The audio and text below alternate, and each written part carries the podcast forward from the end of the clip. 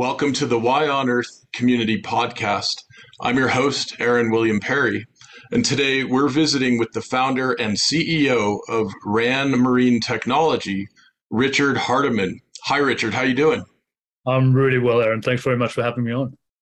Yeah, it's a pleasure. I'm really looking forward to talking with you about your company and your technology and how it's uh, really uh, critical technology for helping to clean up a lot of our waterways. Yeah, thank you. I'm looking forward to uh, hopefully explaining how it all works and uh, how we can uh, help the world a little better. Wonderful. Richard Hardiman is the founder and CEO of RanMarine Technology, a Netherlands based USV or unmanned surface vessels company. A graduate of the GSB Cape Town, Richard has been involved in a number of businesses, both as startups and scale ups, since graduating in 2009. In 2016, Richard embarked on his most ambitious project yet, developing a waterborne drone that harvests plastic waste from the world's ports, harbors, rivers, and marinas in an effort to reduce the effects of plastic pollution on the Earth's oceans. Richard's company, based in Rotterdam, now produces the Waste Shark, which has been exported globally to the United States, United Arab Emirates, India, Germany, and South Africa. Added to the waste shark's ability to collect waste, RanMarine has now also pioneered the collection of live data from waterborne drones to measure water health quality. Richard is a former journalist, broadcaster, and TEDx speaker. Recently, he became the recipient of the International AACSB Business School's Most Influential Leaders Honorary Award in the category of CSR and Sustainability. That's corporate social responsibility, CSR. He uh, Richard divides his time between Cape Town, South Africa, and Rotterdam, uh, and uh, is traveling further as the business expands into into new markets. So, Richard, it's such a pleasure to connect with you today, and especially given uh, some of what we're seeing around the world with devastating storms and hurricanes. I was thinking we might just dive right in uh, to to that as a way to kind of kick off our discussion to help us understand your technology and why it's so important right now in the world. Sure, I think it is completely re- relevant right now. Um, so what we do is, as you said, um, create uh, USVs, which are technically little robots for water. You know, um, and our particular USVs are uh, are Roombas for water, clean up waste out of water. Um, but they do it electronically. They do it with no no emissions, and they do it robotically. So you can send them out. They scout around for trash or for for um, for algae in the water, and they bring it back to shore um, to our, to our users. So, for instance, now with with with sort of um, I've been seeing the pictures come in from Florida um, after Hurricane Ian. I mean, it, it, it's crazy, but you you need you know that that water needs to be cleaned up again. You know, it has commercial use. It has it is it needs to be potable. It needs to be cleaned, um, and sometimes there's just not uh, enough manpower to do that. Um, sometimes there's not enough labor to do it.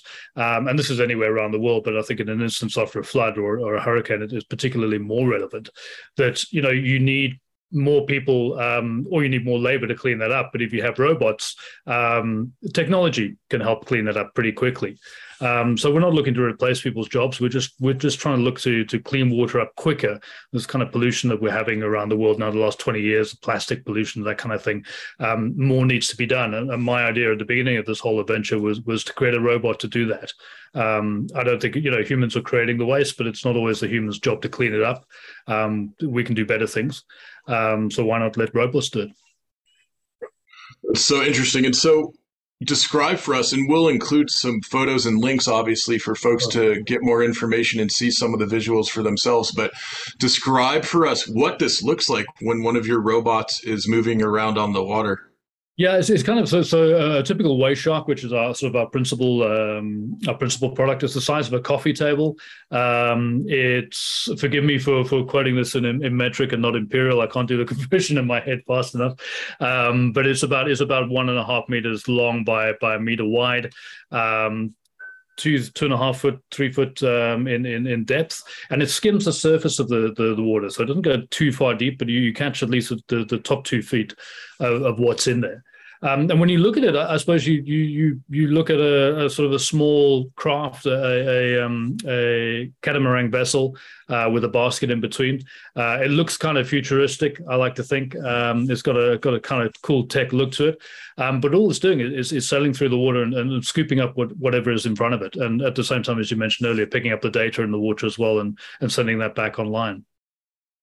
So with the skimming uh, capability, it makes me uh, think about oil spills and some of those other uh, liquid uh, contamination issues. Is is the technology able to help with that as well?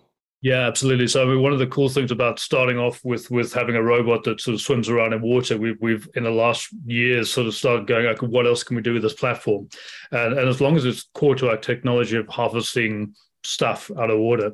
Um, oil is a big play in that. So, so we recently um, built what we call an oil shark um, that skims uh, oil out of the water, puts water back into the water, but keeps the oil uh, and traps it and brings that back to shore um, which I'm hoping in the next in the next three to five years we'll scale up into something that's big enough to handle um, larger oil spills. So something like you know the the, the last ten years in, in, the Gulf region where where you know these big sort of um, oil spills help. I just see robots going in as first responders there and just starting to to eat at that oil before it starts going back to shore. Um, we've got a small one at the moment; it's in trials, but I'm, I'm hoping in the next yeah three to five years we'll we'll have something to deploy offshore as well. And, and does it? I'm I'm suddenly thinking about the uh, huge uh, plastic uh, uh vortex in the Pacific Ocean. I know it's found in some other uh, oceans as well. Would this technology help with that kind of plastics accumulation out there in the middle of the ocean? So it does help, but it doesn't help in in in in that in those gyres. So what we we sort of as, as a company sort of set out to do was to stop that flow of plastic into the ocean. So we work with um, with ports and marinas and, and um, municipalities and state departments that have plastic problems in their rivers or their canal systems that leak out into the ocean all our all our sort of waste sharks are deployed in those areas to catch that waste before it goes out. So we're trying to sort of mitigate the problem. We've looked at um, sort of going out there and, and, and helping with what's been done out there, but there's there's plenty of really solid good companies um, solving that problem at the moment. Um, so we thought we'd rather get involved in the in the earlier stage at source before it gets any worse.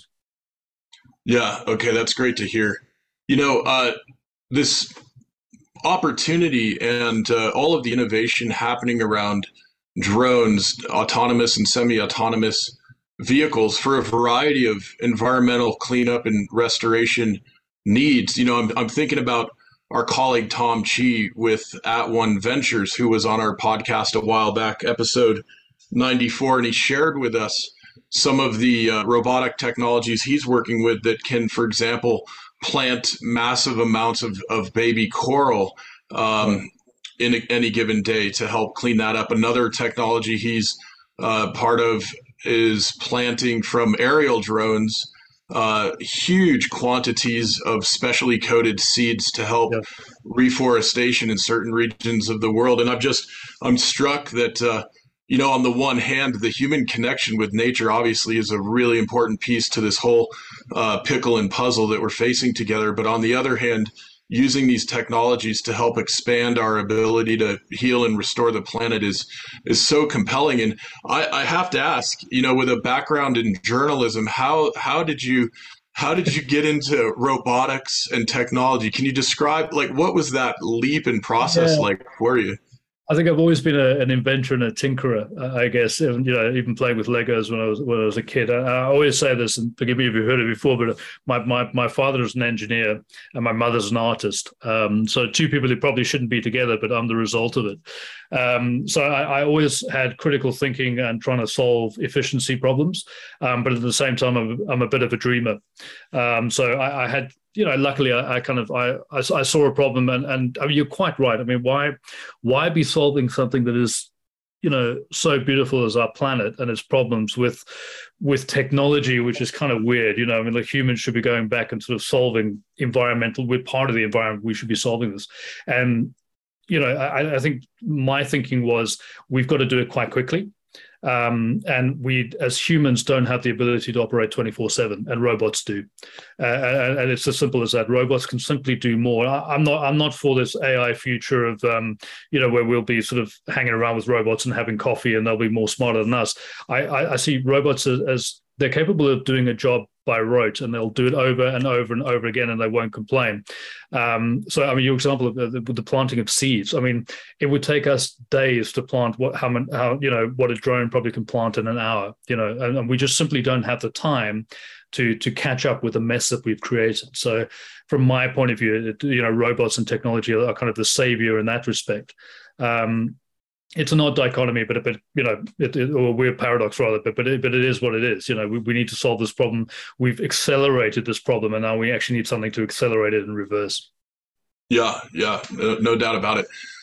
Can you give us an idea of what uh, kinds of plastics, what sizes of plastics your uh, robots are able to clean up, say in a marina or a river?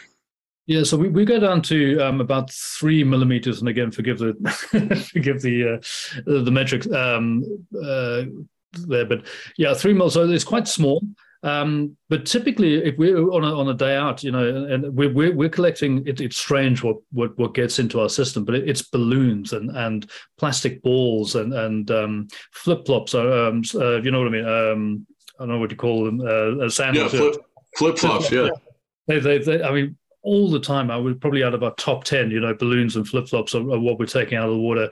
Um, you would have thought like cigarette butts or, or, plastic bottles, that kind of thing. But it, it, it it's, and then they are there, but in the majority, it, it's just stuff that we wouldn't even think about that gets into our system. Um, so we can collect anything from, yeah, down to three mil or up to the size of a, I think of the biggest thing we've caught, um, you know, like a, a tire, I, I, suppose, like you know, a car tire would be would be that kind of. And th- those are basic. We have a larger one coming in now called a, a, MegaShark, which will do, you know, should be able to pick up fridges, uh, refrigerators, and that kind of thing. But um, yeah, it, it's very weird what humans um, end up putting in the water, either you know, accidentally or or, uh, or on purpose. Give us an idea of your customers and, and stakeholders who who who's buying these and how are they getting deployed all around the world so we're manufacturing them here in in Rotterdam in, in the Netherlands, but we're opening an office um, quite soon in the US where, where we'll do assembly as well. The the the, the, the typical customer is a, a city manager uh, or a state department that has authority over a large area of water, um, uh, and, and are typically sort of combined with an innovation department. So they're looking for new solutions. Um, and we tend to sell, yeah, to, to, to city management or um, a state department that is looking for, in Florida, for instance, to to solve algae problems. And so we're taking out algae and we're taking out all biomass and, and plastics. Um, they're looking to rehabilitate a, a water space. Um, at the same time as cleaning it, they want the data that comes out of it. So we, we also do measurement of data, the, the turbidity of the water, the, the the pH levels, the temperature, the the oxygenation of it, um, you know, to see what it looks like over time. And because we're little robots and we swim around, everything is GPS tagged and it's it's time stamped. So you get this really sort of beautiful picture over over over a period of time of how that water body changes, um, which is particularly useful, I think, I think, to a lot of government departments. But then we have really cool um, clients like like Disney and and uh, Universal in Orlando who use us because uh, you know Disney might be firing up shell casings every single night for, for fireworks, and they need to clean that out the water, uh, or they have algae problems because it's Florida and there's a lot of nitrate in that water. Um, so we, and we we have anything from hotels and golf courses um, looking to clean up their water spaces. Um, typically, though, we find it's people who are looking for a new way of doing things um, yeah, and normally emissions free. So that, I mean, obviously there are boats that can go out and you know, but they're, they're using diesel engines and, and there's a lot of maintenance on those things. Um, this is purely, you know, you pick up your your your your Roomba, your Waste Shark, and you throw it in the water, let it do its thing, and it brings everything back to shore. So I, I think people are looking for a, a, cheaper but faster way of doing it, you know, and uh, we provide that. It's amazing. So what what do you anticipate over the next couple of years in terms of your scale up and and the number of these drones that you anticipate deploying i imagine that the demand for these could be astronomical as different potential users catch on to the opportunity Yeah, absolutely. I think one of our biggest problems is that we're a well a well kept secret at the moment. So 2023, we, we plan to go very big in, in, in sort of marketing and getting out there. Um, the the future is quite bright because it, it just it just you know the more of these that you have in the water, the more data you're collecting, the more you understand what's going on in the water, and, we can sort of start correlating that data quite nicely worldwide. We want to put around 200 into the into the um, into water next year. Uh, we've done 50 so far. Um, but we've got quite a, uh, big ambitions for, for next year to, to really deploy quite a few, mainly in North America. Um, it's, it's our sort of bigger market at the moment. Um, America tends to be um, really early adopters on this kind of innovation. Um, oddly enough, the, the bigger problems are in sort of Asian regions, Malaysia, India, Africa. Um, you know, but we're, we're providing a technology that right now is, is not so affordable to everybody. so we're trying to get those numbers up um, so we can use that to sort of create smaller and, and more uh, cheaper cheaper units to to supply to places where they actually need it. Um, so yeah, we're, we're looking to put 200 in, in the market next year, um, and I think we'll probably be on track uh, track for that. Um, and then we go bigger. Uh, you know, as I say, we bring out bigger versions now for, for, to collect more trash. We would like to go offshore um, and do environmental monitoring of um, oil oil rigs and and and uh, wind farms. Wind farms being particularly quite big out here in in, in Europe. And we're teaming up with a with a large company um, out here that owns wind farms that wants to environmentally monitor the um, below and above the surface uh, of what's going on in those particular environments. Where they, you know, you can imagine that they're sticking these huge um, structures up in the middle of middle of nowhere with, that has to have some effect even on on that sort of cold um, ocean environment. You know, that there's new crustaceans coming in, or there's um, scouring at the bottom of the of the um, uh, of, of, the pylons, or, or there's I don't know whatever's happening. Is trash being collected, or is it killing birds? Who knows? You know, so they want to monitor those more effectively. We believe we can do that with autonomous boats and, and send that information back to them uh, quite effectively. So the future is quite exciting. It, it's like a weird sort of space of um, robotics and waste management, but you know, it's not very sexy, but it's quite fun for us. Yeah, who knows? Maybe for some it is. Uh, it is sexy. Yeah. um, I, I'm I'm curious just to geek out a little bit on this. So how does the navigation system work, especially when it's out in the open ocean? Can you describe that for us? Yeah, so so kind of um, inshore and, and just off coast, we, we use 4G and 5G technology. Predominantly 4G, it's got a longer range. Um, but it's we built them so you know coming from Africa, I, I, see everything that, that goes there needs to be very simple, robust, and easy to use. And if it breaks down, it needs to be repaired quite easily. So um, the actual hardware itself is just two thrusters, um, you know, on and off, and that kind of gives you direction as well. Um, but the internal side of it is uh, where we've done the heavy lifting. So um, our, our, main employment basis is, is kind of mechatronics and, and robotics guys. Um, when you get your drone, you literally hit a button, it turns on, connects with uh, satellites above it, like your cell phone would do, and all the comms go through that. Uh, it has a LiDAR on top, um, so it's got a 360 degree kind of eye of what's going on around it. Um, you can set the path with uh, waypoints. So literally plot and plan where you want it to go because generally our customers know where the trash is. Um, so there's no point in going right across all the water. You just go for the, the areas where you know it accumulates. Um, that LiDAR though gives it a sense of um, collision avoidance. So if something moves in front of it rather quickly, it can stop and go, okay, I'll just wait for that to move out. Or if there's a boat or something that it wasn't on the map, um, it'll kind of work its way around it and carry on its path. So it's fairly intelligent. We're, we're just building a um, what we call a shark. You'll notice we use shark a lot, but it's kind of our, our, main, our main thing. We just um, built what we call a shark pod, which is a docking station for five drones. Um, and we're writing now um, over the next year sort of um, more software that'll let those drones talk to each other and become more efficient as they get deployed. So if you can ma- imagine the shark dock going up, there's five drones that connect to it. They're going out 24 seven and they'll begin to realize that in corner X on a Wednesday, when the wind's blowing in a particular direction, that's where most of the trash goes. Um, and they'll be able to say to their buddies, "Hey, there's a lot of trash out here. Who can come and help me?" And drone one will say, "Look, i have got not enough battery to get through. I'm too full." Uh, drone two will go, "I'm on my way." Drone three will say, "I'm too far away to help out, but let me know as I come back in if you still need help." And they'll still start, you know, and they'll start learning their environment, so they'll become more and more efficient. And the whole aim there is to just collect as much trash while it's on the surface before it falls to the bottom. Once it's at the bottom, very difficult to get, um, very difficult to dredge out, and that's where it starts breaking up and becomes microplastic. It becomes fish food essentially. So the more that we can clear off the top, focus on the surface, get it back to shore before it breaks down, the better it is to recycle, but also the better it is for our own health because there's so much um, of this microplastics breaking down now where when it gets out into the ocean, it uh, algae out in the ocean or seaweed naturally attaches to it, and it begins to smell and look like the fish's food. You know that they look at it and they don't see plastic. They say, "Hey, that smells like my my kind of thing," and they'll they'll smash that, eat it. We catch the fish, bring it back to shore, and we end up ingesting the very plastic that we threw into the water. So the faster you get to the stuff, the better, and that comes down to efficiency and how, how quickly you can you can clean. You know, and that's um, yeah. So the, the, the future is quite exciting. You can geek out for years. You know, it, it, it it's the, yeah. the, the more clever these things become, um, the better we do. You know. How long? I, I, know I'm asking you to make sort of a, a, a, generalization or, or an averaging statement, but how long generally do we have if plastic is first getting into a waterway before it sinks to the bottom?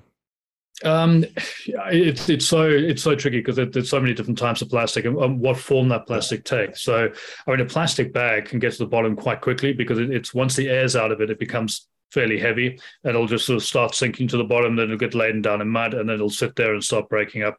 But I mean, that breaking up period takes, I mean, that takes 10, 20, 30 years, you know. Um, out in the ocean uh, with wind, sunlight, and wave action, um, bottles, those kind of things, they break down quite fast. Um, and by fast, I mean one to two years. Um, but you know, when you're a single bottle floating right the way through the Pacific, one to two years is not a hell, hell of a lot of time, and uh, and there's a lot of plastic out there. Um, so yeah, it really depends on on what plastic it is. Um, and, and and where it is as well. You know, if, if there's a lot of waves, a lot of wind, probably breaks down far faster. Uh, a plastic bag will sink to the bottom fairly fast. You know, if it's weighted down, it, it yeah, and then it sits there, and there's nothing you can do about it. You know other than diving in and getting it out, I guess. Right. Yeah. You know, I'm I'm I'm imagining, I'm picturing here a bunch of the major river deltas around the world, uh, knowing that a whole lot of the uh, plastics pollution is coming into ocean from um, from rivers from farther inland. And I, I imagine you could have an entire fleet of these shark drones right at a mouth of a river 24 7 basically cleaning that up is that is that part of the vision absolutely. I think us and uh, there's a few other solutions that are, sort of working in the same direction you know. I, I, don't, I don't for one minute believe we're, we're the silver bullet but i think there's there's enough solutions out there that all paired together could do uh, you know some really healthy damage. Um, oh, the rivers are interesting. Uh, we were in um, Thailand just before uh, 2009 or in 2019, and the, their rivers and the, the, you know it's full of rubbish but it's not it's not anyone's fault because that's their they don't have they don't have a waste management system like we do in the west you know where where you know garbage truck comes around picks up your trash and takes it away. You know their their their removal system they don't want to live amongst trash is it's the river. You know that's they put in the trash and the trash is gone. Sorry they put the trash in the water and the trash is gone. So that's where this massive accumulation of of, of um, plastic comes especially in the asian regions where you, you're just having these these very poor countries dumping trash in, in, in the rivers and then it disappears but it obviously doesn't disappear. It ends up in our in our um, in our oceans so yeah I, I, think the delta is kind of the the strategic points like i say you don't have to cover all the water. You have to go where the trash collects. Um, and yeah you get that right. And, and i think it, will be fairly effective over the next few years. Yeah, I'm imagining uh, the, the, the United Nations Sustainable Development Goals. Obviously, uh, clean water is is one of the 17 goals and I'm curious, working and, and living in Europe, in the EU, what is the environment like there for environmentally oriented uh, startups and, and growth phase companies that are addressing these very important environmental issues? Is this, I mean, in the US, right, we have a good number of uh, venture capital firms that are helping to seed and, and provide early stage funding for a lot of these emerging technologies. There's some, uh, and thankfully, there's increasing support coming from certain sectors of the government as well. Uh, especially around regenerative agriculture right now. I'm curious, what does that landscape look like uh, from your perspective working there in Europe? I, would say that um, we might be slightly ahead in the US. Um, the US ahead is, is, far far more ahead on, on VC funding, and, and, you're right. There's a lot of them are shifting into into some more ESG kind of sustainability focus. Um, I think the government here, as as an EU overall, um, we, the grants, the grant funding here is insane. I mean, like a really, I mean, we we got given two million euros to go and develop um, one of our products from the government with no expectations of return on investment or anything. You know, it was just we like what you're doing and and you know they like the innovation. So I, I think I think the the the process to get a, a sort of more sustainable startup going I this and I'm just anecdotally, you know, I kind of I, I travel backwards and forwards between here in the states, but anecdotally, it feels easier to start a um, a, a, more sustainable startup uh, in in Europe. Um, I think the focus is is quite strong here on on that. Um, but then to get VC finance in the states for a more sustainable startup might be easier than getting it here because when um, the VC landscape here is harder, um, it's uh, your your your ticket sizes are a lot smaller, and a lot of it is well, you know, what was your revenue last year, or you know, all based on kind of you might as well go to a bank sometimes, but that kind of early stage finance is taken care of by grants, uh, by grant funding, and a lot of that is focused on innovation, uh, sustainability, circular. It, it's all kind of focused on that. So I, for me, if you were going to start a company, I mean, I I brought this company out from South Africa to here because I I really like the the innovation and sustainability landscape. Um, for me, it was quite it was quite easy to do. Um, you know, it, it, was, and there's no there's very few barriers to entry, which is which is great. That's so interesting. So you know, without without uh, divulging anything that might be proprietary, what as a CEO and founder, what is your projection look like in the next year or two in terms of the various sources of needed capital that, that you're working on right now? So we're we're actually in the process of um, I don't know about cancer. can say that, so I can. we're, we're we're looking we're looking at a listing next year. I think that's that's our kind of um, our, our process at the moment, um, and it's although we might seem a little bit early stage um, to do that.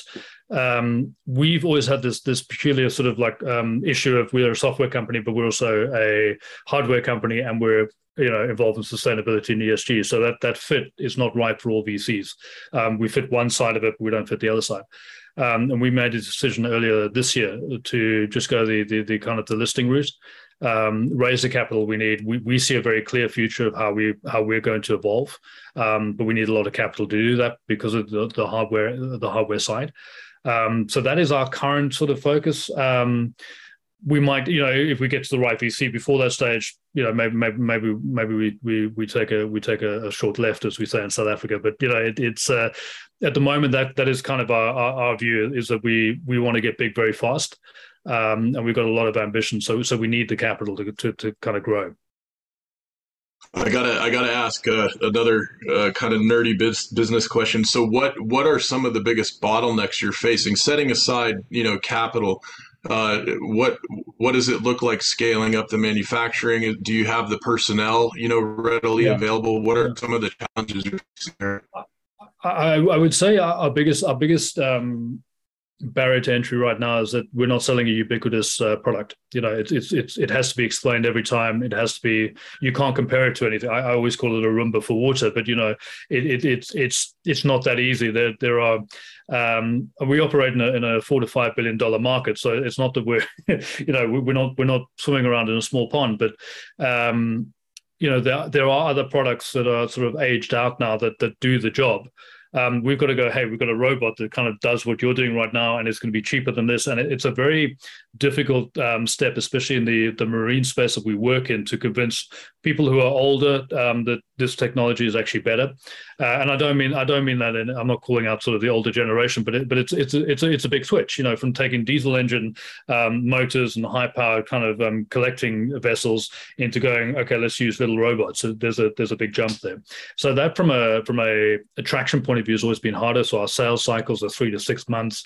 It's slow. Um, from a scalability side, it, it's actually fairly easy. We, uh, you know, it, it's as easy as it can be for anybody trying to scale manufacturing. Um, but we've got it down to quite a, a fine a fine process now. Um, we would like to manufacture in a cheaper space. It's not cheaper to it's not cheap to to manufacture in the EU. Uh, certainly where we are in the EU. Um, so some some offshore offshore um, manufacturing would, would, would be nice because that would bring the cost down and also make it more accessible for some customers. Um, staff, I maybe and you know I'm, I'm hoping that it that it's it's a it's a, a, short bump in the road, but I think everyone is struggling to get the right the right kind of um, human capital at the moment. You know, it, it's even down to sales. You know, it, it's it's it's very difficult to people I don't know where they all went, Aaron. I, I don't know what's happened in the last eighteen months. I know we had the pandemic, and I know we had you know issues, but we're still the same amount of people. you know? But I think people have just, you know, I don't know, go, gone and found things that they really love to do and are not worried about the money anymore. Um, one thing we do have on our side, I must admit, that everyone that's come in, we have a very low attrition rate because everyone that's come in is a robotics guy who lo- or girl who loves um, who loves sustainability, and it, and that's a very hard fit for some people to find. You know, you can go and build autonomous cars, but it's not necessarily giving back to the environment. Where we've got a particular kind of um, target of, of people that, that, that like us and, stay with us, fortunately. But finding them is becoming difficult. I must say, I've noticed that in the last twenty four months easily. Yeah, you know this is this is a theme that's been coming up uh, in many different conversations that we're part of. Just recently, we interviewed uh, Miguel Gil, the CEO of Organic India, the tea and supplements company uh, with global supply chains, and uh, he had some similar comments. And I'm I'm really curious because we we've been looking at. Uh, several innovative models around the world, like the Mondragon cooperatives in the Basque region of Spain, here in the U.S., uh, B uh, corps are a big uh, deal in certain sectors that that are exhibiting, demonstrating uh, deep commitments and quantitative commitments to various social and environmental goals and targets, including for their uh, employees and teams. And I'm curious, is that is that kind of are those kinds of mechanisms also robust in Europe, and does that help with the attracting and, and retaining talent? I, I, think it does. Um, we haven't gone um, as big on the B Corp side as as as the US have, and that to me impresses me endlessly. I, am trying to convince our guys um, for our US company to start as a B Corp, but there's a, a few hurdles to jump through. Um, but I don't think I don't think it's as strong. I, I, think it's it's more innate. It's it's more about the person here. So so kind of they will more gravitate to a company they feel is more environmentally friendly and, and sort of um, uh, kind of on, on the on the same track, but we don't we don't have a necessarily a word for it or like a you know this is a B Corp com- company, so you will you know um, I, I think that that uh, again it's anecdotal, but I, I think that particularly in, in in in Netherlands that there is a a wish to um, uh, work for something that is good rather than just getting paid. And and it's it's certainly in, in the, the demographic graphics I find between the sort of 20 and 32 year olds for some reason. It's that kind of either guys who've been in, in big corporates and now want to give back. We have a particular thing here where, you know, it, it's not it's not abnormal to work for three days for one company and two days for another company.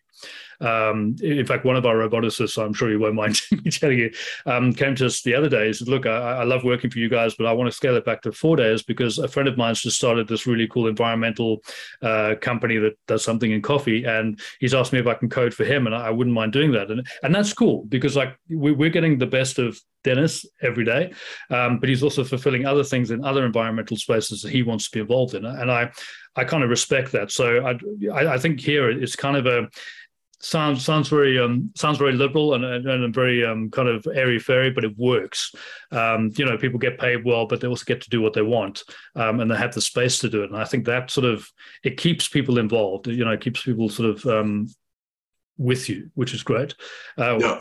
Again, we just want to find more of them. Yeah, that's so that's so interesting, Richard. And I coming to mind for me right now is a discussion we had a while back with our colleague Eric Lombardi, who's very engaged in the social enterprise movement, which actually seems to be more robust in Europe so far than here in North America. And uh, yeah, it's this this attraction and retention of talent vis-a-vis you know so-called competitive advantage as we move more and more into the 21st century. It's a very interesting topic to uh, to consider and to navigate. It is. It's hard to get your head around it as well, especially you know when, when, you're running the company that some guy wants to go and work for another company for for, for one day.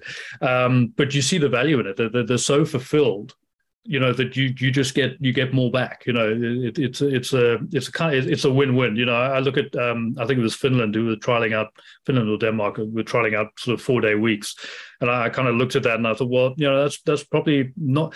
I would like to do that because we, we don't necessarily. The US is an exception, and I'm sure you know, and you guys just work and work. Um, but here, um, you know, a four day week works because you know you're going to get the value out of your employee, uh, and they're going to appreciate that that that that one day off, and everything else is pretty much you know healthcare is taken care of, all that kind of thing. So that that kind of that that worry is removed. Um, and, and, again, I'm coming from Africa, so we just worked our asses off. You know, kind of there was no there was no sort of safety net. You just had to had to work. So to come from that to to the Netherlands, which is kind of on a is, is a lot more socialist, I, I, guess. You know, kind of in a, in a democratic a democratic social way.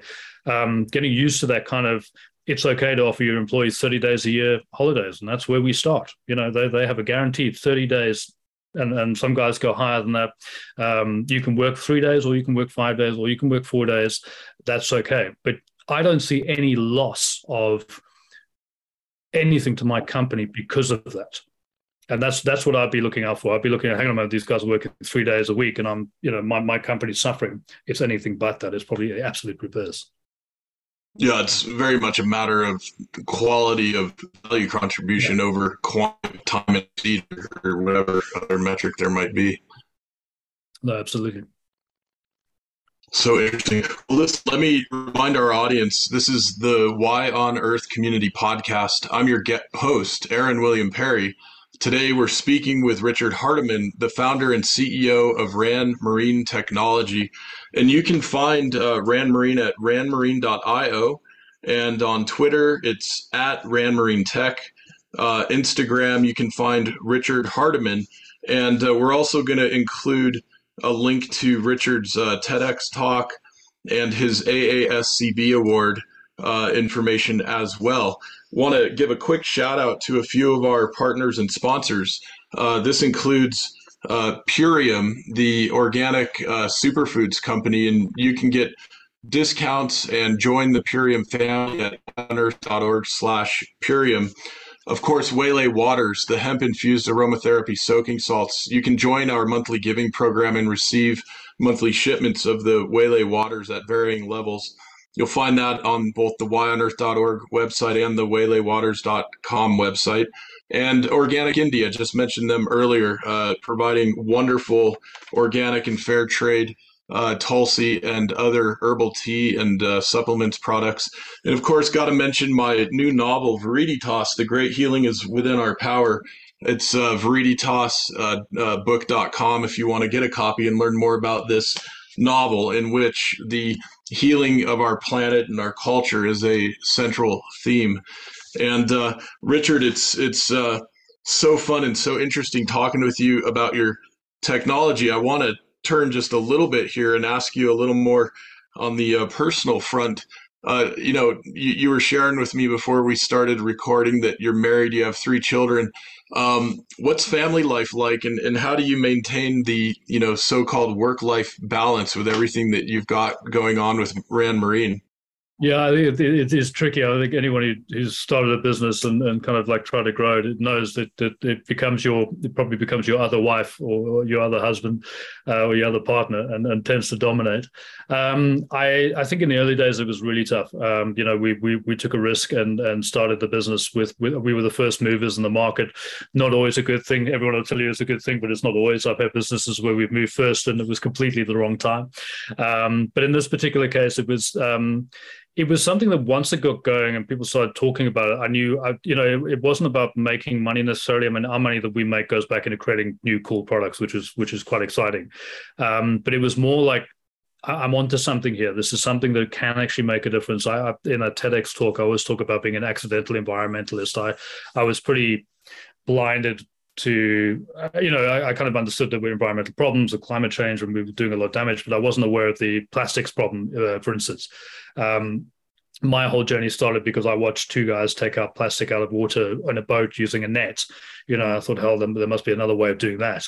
Um, and that's where i started coming up with robots you know and then made that, took that idea and made that into a prototype and took that prototype into a business and we grew from there.